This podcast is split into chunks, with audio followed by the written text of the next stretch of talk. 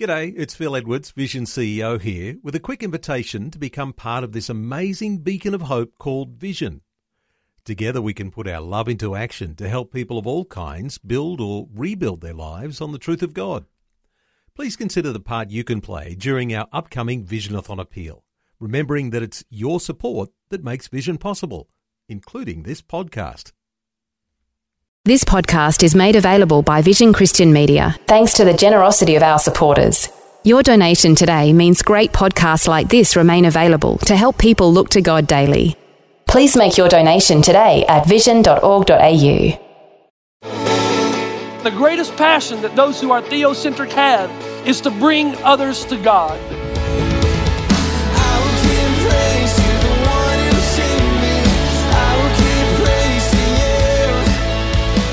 Hi, and welcome to Today with Jeff Vines. We've heard the biblical Jesus is the Saviour of the world and the Lord of the earth and its harvest. As we continue, perception may not be reality, Pastor Jeff gives us two other statements that help us to truly know the Jesus of the Bible. But the Bible says the day will come when he's had enough. I am tired of the evil in this world propagated by the devil and his followers. I'm going to put an end to it all once and for all. And Jesus, the peaceful lamb, becomes the wrathful lamb who's the terminator of everything that is evil.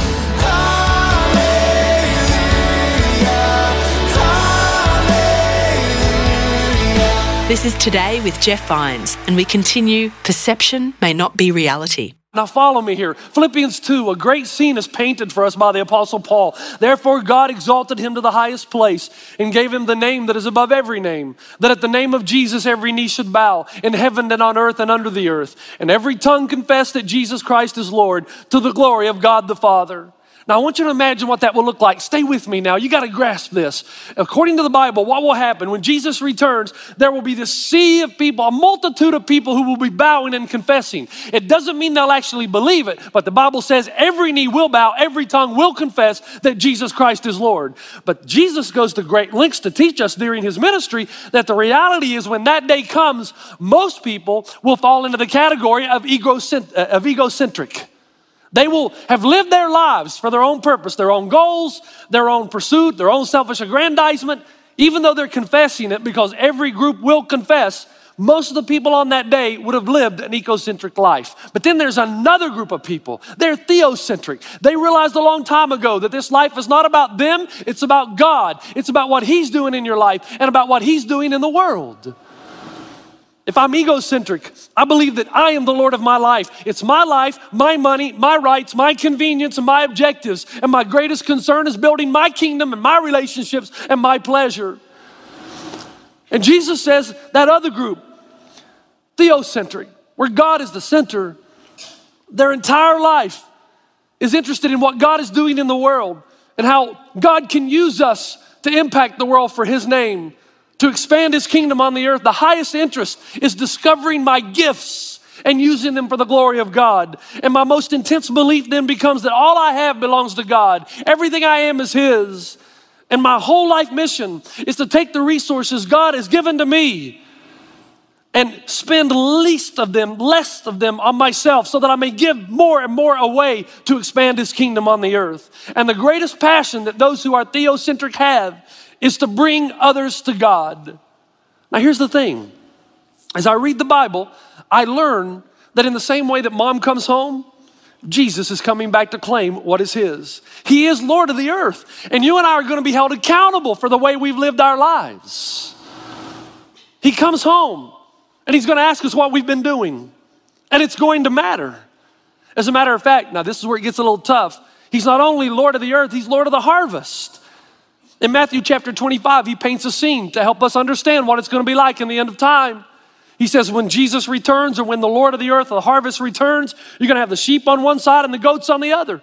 Now, what's curious about the way Jesus teaches when you combine it with Matthew 13 is both groups think they're in. Both groups think that they're where they ought to be. And Jesus says, I'll tell you how to tell the difference between the two. Both will claim saving power, but they won't have the salvation power in, evident in their lives. There'll be no real change. There'll be no real passion to change. No passion for the hurting. The hungry will come and they won't feed them. The thirsty will come and they will not give them drink. The stranger will come but they will not invite them in. The naked will come but they will not clothe them. And those who are in prison will not be visited by them. There will be people who claim that I'm part of the harvest, but in reality, they have no desire to heal the world. And in Matthew chapter 25, Jesus says this something that American Jesus would not like then they will go away to eternal punishment, but the righteous to eternal life. We don't like to think of a Jesus who would escort us into eternal punishment. That's not the American Jesus. The American Jesus is one of love only. The waiter who gives you everything that you want, not the one who comes back and holds us accountable for the manner in which we've lived our lives. In Revelation 14, the Bible talks about the day of harvest, the judgment. And one angel says to the next in verse 18, Take your sharp sickle and gather the clusters of grapes from the earth's vine, because its grapes are ripe. The angel swung his sickle on the earth, gathered its grapes, and threw them into the great winepress of God's wrath.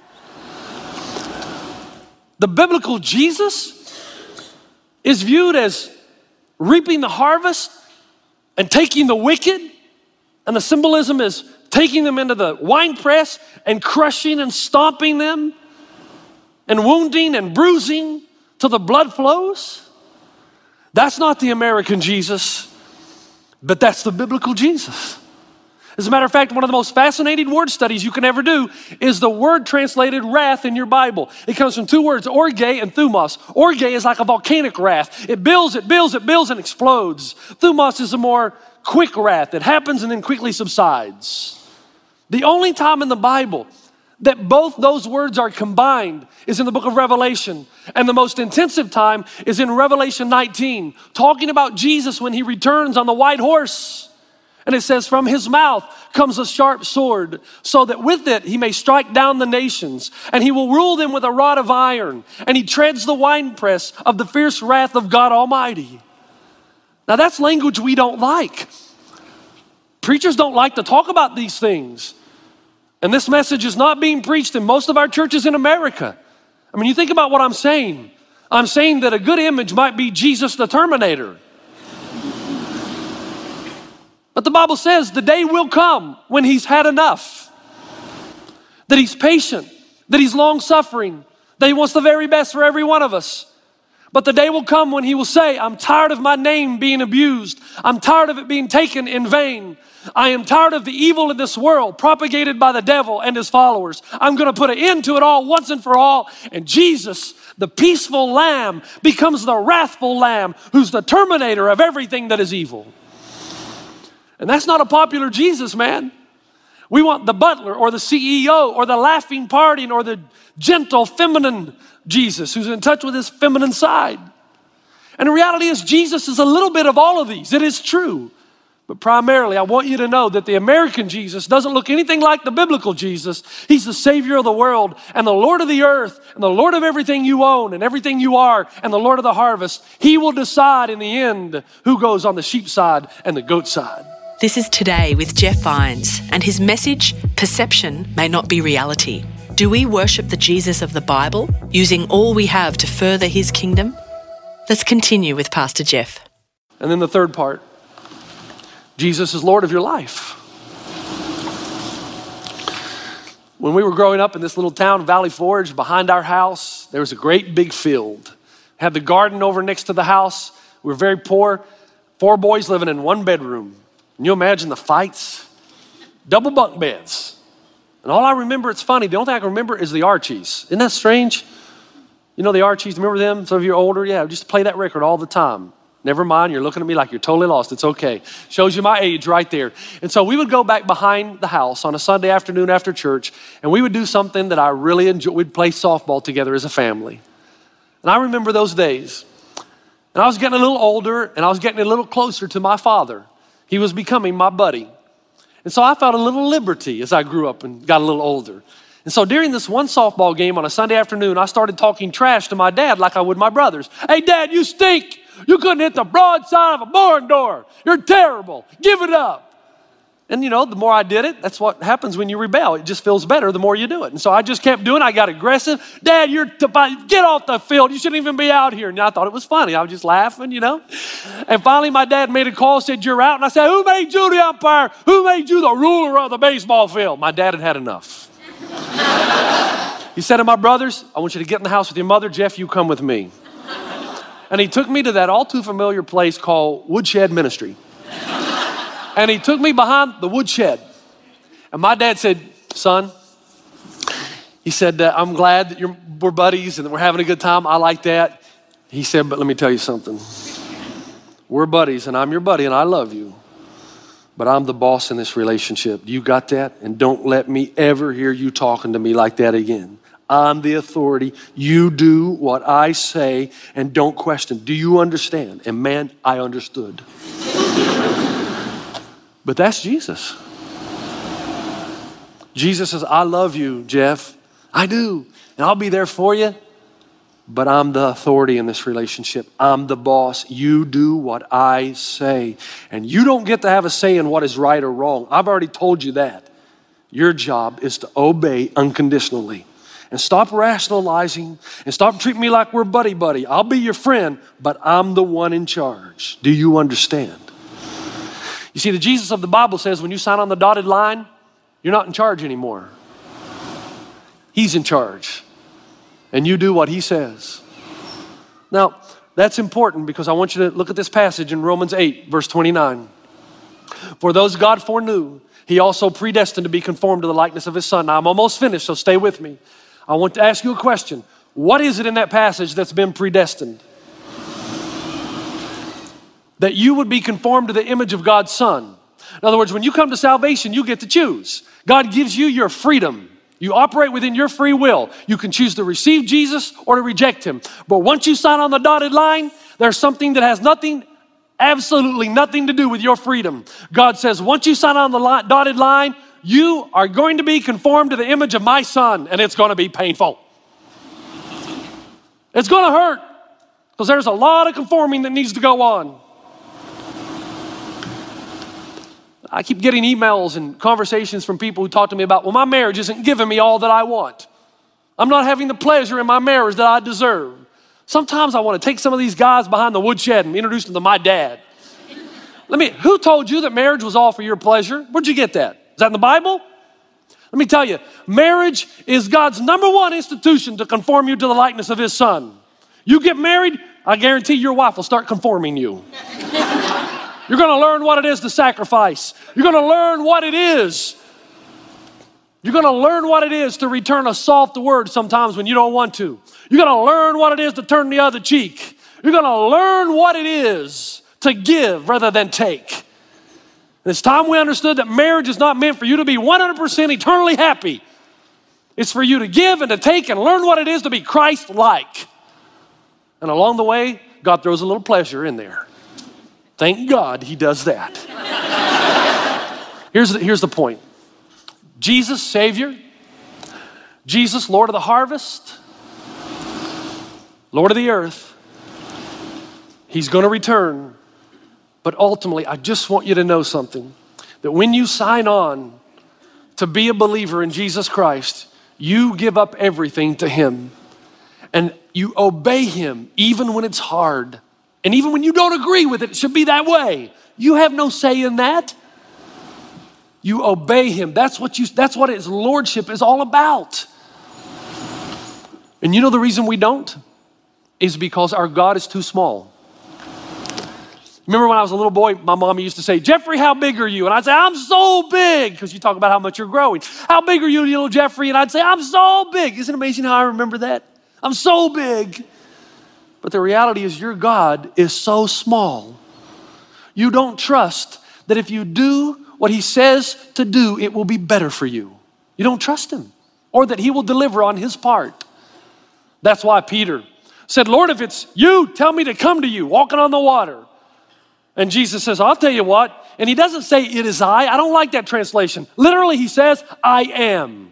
And Jesus only says, I am, when he wants to talk about his pre existing state, that he had a part in the creation. He's saying this to Peter Peter, you want to know who it is? I'll tell you who it is. It's the one who made you, that boat, that water, the winds, and the wave. I command every one of it. So if I tell you to come, you get out of the boat and you start walking.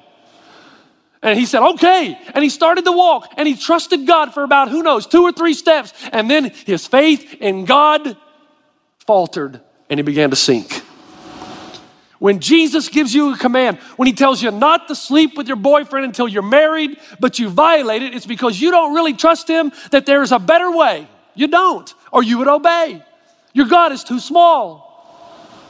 When he tells you to give up the addiction that's ruining your life, that's stuck to you like Velcro, you're afraid that he won't be there on the other side when the shivers and the pain begin to come. You don't do it and you don't obey him because your God is too small. Man, when I was a little kid, I had a Red Rider bicycle with two baskets on the side. I was a paper boy. And I could roll up those papers, put a rubber band around it, just roll down the street, hitting the houses. Man, it was fun. I made a game out of it and got paid. But there was a boy on Mulberry Street. I wouldn't tell you his name, but he's probably in Leavenworth now. And so he was a bully. And every time I'd ride my bicycle down, he would just wait on me after school to push me over on my bicycle. He was mean the devil incarnate. and I didn't want to tell my dad because I was ashamed. Because my dad always said, hey, bow your neck, be tough, and deal with it. Well, I didn't want to tell my dad I was afraid, but he was so much bigger, stronger, and older than I was. Wasn't fair. My brother Tim, who's four years older than me and who was the Tennessee State High School wrestling champion for the 120 pound weight division, he found out. He was a little guy, but he's strong. Wasn't built like me, I'm tall and thin. He was short and stocky. And he came to me one day, he says, I hear that so and so giving you a hard time. He said, Jeff, do you want me to take care of it? I said, Yeah. I don't need a speech right now, but I have to face my own giants. I just want him eliminated. He said, Okay, all right, I'll tell you what, I'll go with you on your paper route tomorrow. I'll follow behind you. I turned down Mulberry Street. My brother's behind me. I got to tell you, I was feeling good. I felt strong and I felt boldness I hadn't felt in a long time. I just knew today was the day of reckoning, even if it was brought by somebody else. And I'm going down the street and I get, I'm getting closer to his home, and I keep looking to make sure he's there.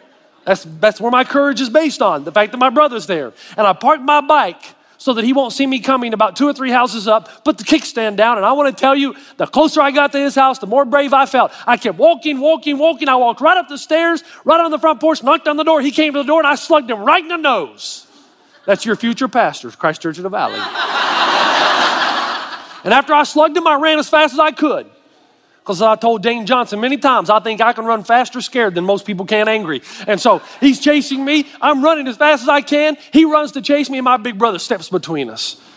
And he says, If you ever touch my brother again, you'll eat these newspapers in this bag. You got that? He never bothered me again. Ever.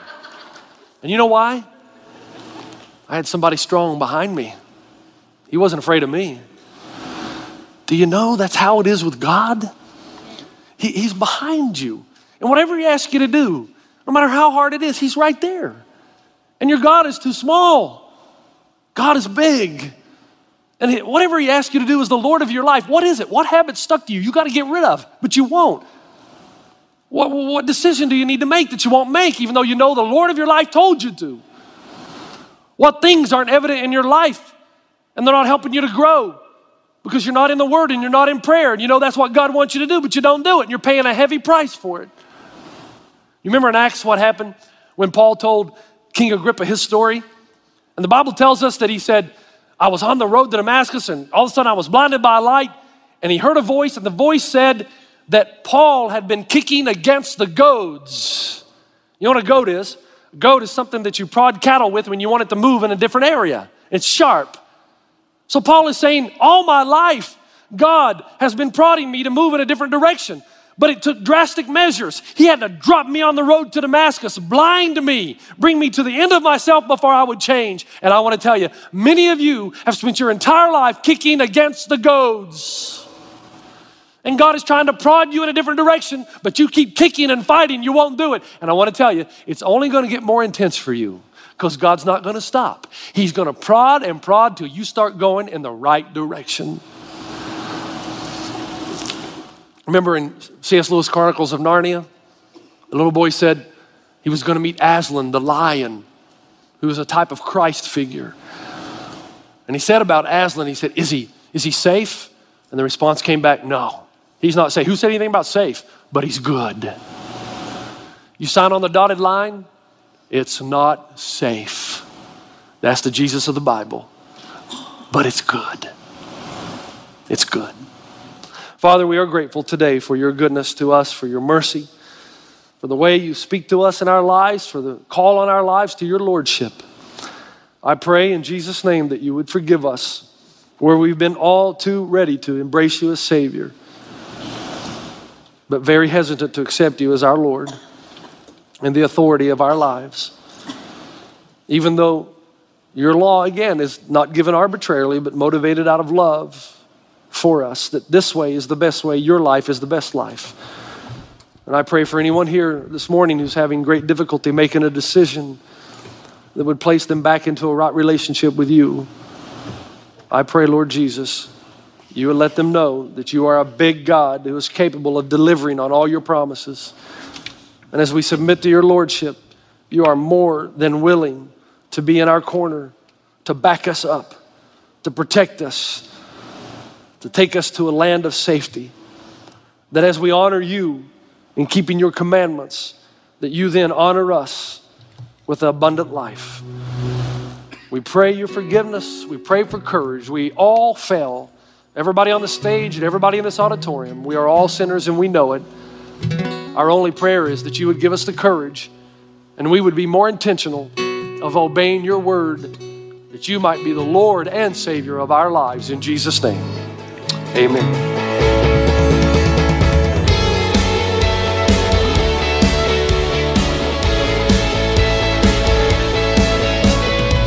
Thanks for joining us on Today with Jeff Vines. That's the end of Perception May Not Be Reality. The Jesus of the Bible is the world's Saviour, the Lord of the earth and its harvest. He will return, and when you choose to follow Him, He has authority over our lives. I hope you can join us next time for a new message from Pastor Jeff. To restructure means to reconsider your strategy, to redeploy your resources. Jesus is the Lord of your life, and Jesus, right out of the chute, says you better be willing to make some changes and restructure. That's what it means to follow the biblical Christ.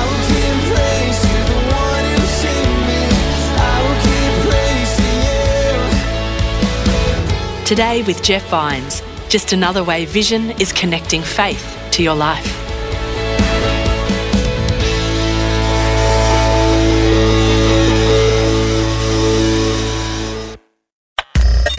Thanks for taking time to listen to this audio on demand from Vision Christian Media. To find out more about us, go to vision.org.au.